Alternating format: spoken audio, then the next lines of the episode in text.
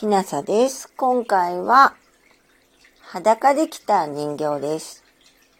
裸できた人形、江戸文、篠田友、山津寺社。おばあさんがまだ小さかった頃、もこちゃんと呼ばれていた頃のお話です。もこちゃんのお父さんは戦争に行ったまま帰ってきませんでした。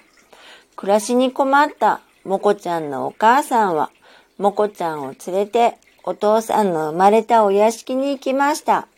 お屋敷にはお庭があり、その中に小さな家があります。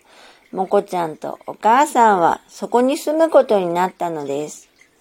お屋敷にはまこちゃんという女の子がいました。まこちゃんはもこちゃんの仲良しです。ある日、お屋敷にやってきたお客様がまこちゃんに赤い着物の可愛い人形をお土産にくれました。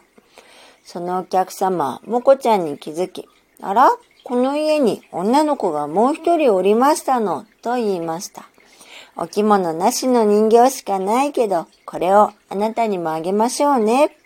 それは美しい髪に包まれた裸の人形でした。もこちゃんは大喜びです。お母さんも嬉しくなりました。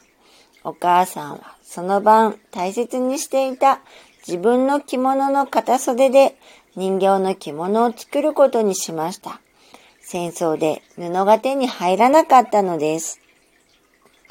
次の朝、もこちゃんが目を覚ますと、矢羽模様の着物を着た人形が枕元に座っていました。矢羽は鳥の羽がついた矢のことです。もこちゃんは嬉しくて仕方ありません。人形さんかわいいな。大きな黒い目、黒い髪、白いお顔に小さなお口、ちょっと重くて赤ちゃんを抱っこしているみたい。お散歩しましょう。ご飯を食べましょう。お歌を歌いましょう。おねんねしましょう。ランランラン、ララランラン。もこちゃんとまこちゃんは仲良しです。もこちゃんの人形とまこちゃんの人形も仲良しです。ところがある日、もこちゃんとまこちゃんは言い争いになりました。まこちゃんは言います。私の人形は赤い綺麗なお着物を着ているの。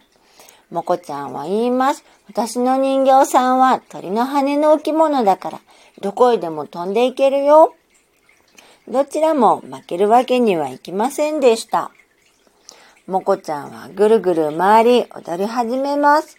ぐるぐる回れ、踊って回れ、矢羽のお着物、羽になれ、翼になって飛んで行け。すると、あら不思議。ふわりと体が軽くなって、もこちゃんと人形は空に浮いていました。矢羽の模様が空飛ぶ大きな翼になっていたのです。青い空の空気は甘いよ。お家も山も川も犬も小さいね。道がゴム紐のようにどこまでも伸びているよ。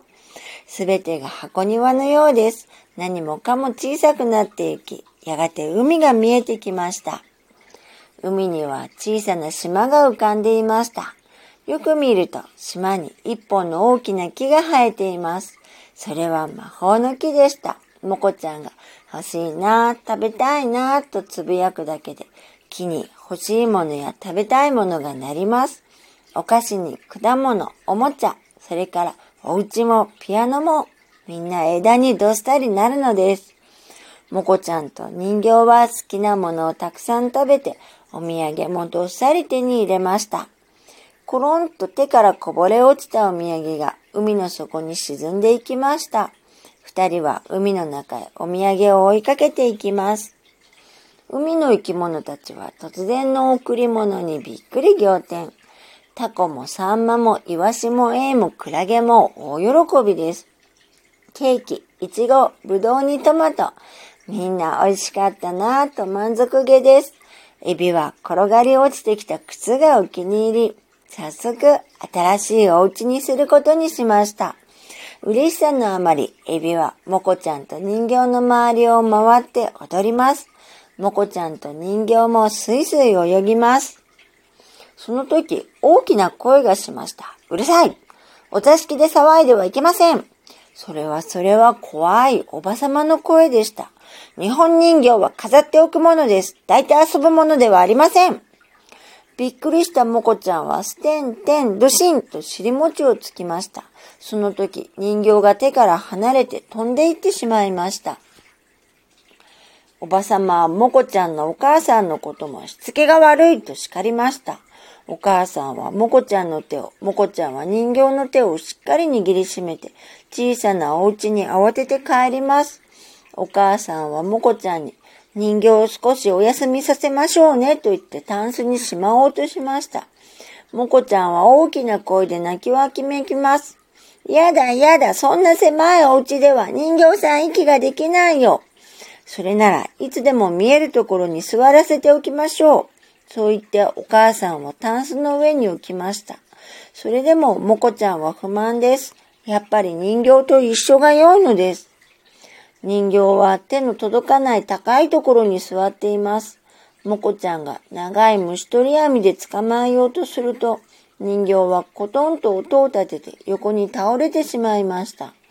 もこちゃんには人形の白い足の裏しか見えません。そこでもこちゃんは考えました。自分も横になって足の指で人形とお話をすることにしたのです。ツーツートントン、ツーツートントン。もこちゃんはリズムに合わせて足の指でタンスを叩きます。もこちゃんと人形は来る日も来る日も足を使ってお話をしました。もこちゃんがその日あったことをツーツートントンと話すと、人形は静かに聞いてくれました。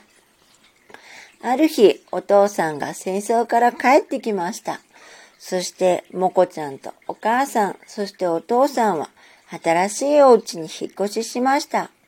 いつしか、もこちゃんは人形のことを忘れてしまいました。月日が経ち、もこちゃんはおばあさんになりました。年をとって寂しい日が多くなった時、人形のことをふと思い出しました。あの大切な人形さんはどこに行ってしまったのだろう。もう一度会いたいな。お話をしたり遊んだりしたいな。おばあさんになったもこちゃんはそう思うのでした。おばあさんは今日もあの人形を探しています。もしあなたが矢羽模様の着物の人形を見つけたら教えてくださいね。